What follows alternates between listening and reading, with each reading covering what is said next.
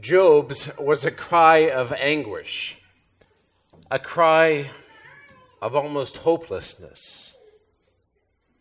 Is not man's life on earth a drudgery? Not his days those of hirelings? He's a slave who longs for the shade, a hireling who waits for his wages. So I've been assigned months of misery, and troubled nights have been allotted to me. If in bed I say, When shall I arise? Then the night drags on, and I'm filled with restlessness until the dawn. Who hasn't had nights like those? My days are swifter than a weaver's shuttle. They come to an end without hope. Remember that my life is like the wind. I shall not see happiness again. You know, life had confronted Job with great evils. Physical evils, like the natural disasters of a fire that killed his sheep and servants, the windstorm that flattened the house and killed his kids, as well as the physical evil of the ulcers that afflicted Job from head to foot. Physical evils confronted Job, and moral evils did too. From the killing of his livestock and servants by neighboring tribes to Job's wife, who saw all this and said, Why don't you just curse God and die? In the face of life's shortness and sufferings and sadnesses, anguish and near despair seem natural. But the disciples seem to have found the solution to life's evils.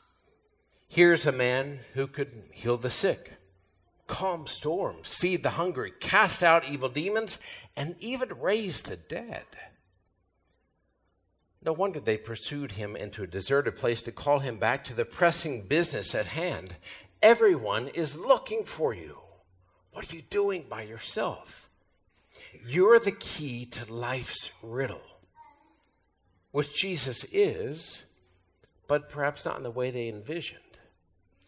Let us go to nearby villages, Jesus said, that I may preach there also. You know, which meant what? I mean, practically, what did that mean? What was the result?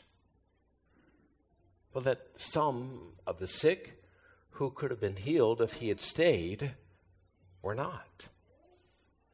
Perhaps some even died because he left. Some who were possessed didn't have their demons cast out. All the healing that could have been done was deliberately not done by Jesus. Apparently, the healing of physical and moral evils wasn't the solution. Preaching was, For this purpose I have come. The riddle of life, its shortness, sufferings, and sadnesses, is evidently overcome with his words. Jesus' words have power. They cast out demons, they raise the dead. But preaching implies listeners. Words spoken have a purpose, right? Time for bed, snow day, I do, man and wife or the first word Jesus preached repent. Change your life in accordance with what you hear. Live by my words, Jesus was obviously saying. And that's called faith, right? Which places life's shortness, sufferings, and sadnesses in their proper context.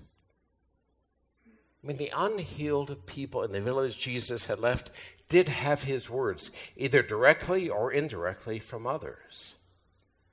So they were at no disadvantage because the solution to life's riddle comes through faith, which God allows to be tested so it can mature and be proven true.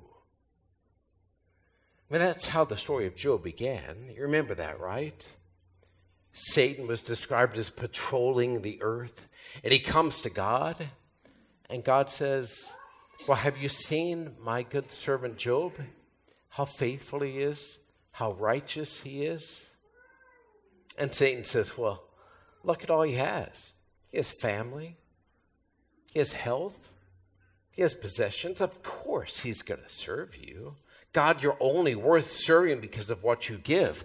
You're a means to an end. That's why people worship you. Remove those things, and you'll see what Job is really made of, Satan was saying. Friends, it's not a question of whether life is short or hard or fair.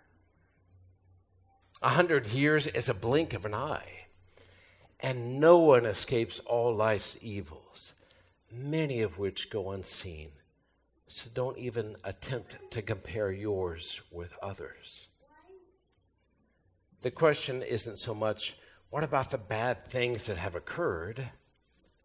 But what words has Jesus spoken to me that are being tested and tried, so that I might be proven true and more worthy of the one who ought to be served, not firstly because of what he gives, but because of who he is.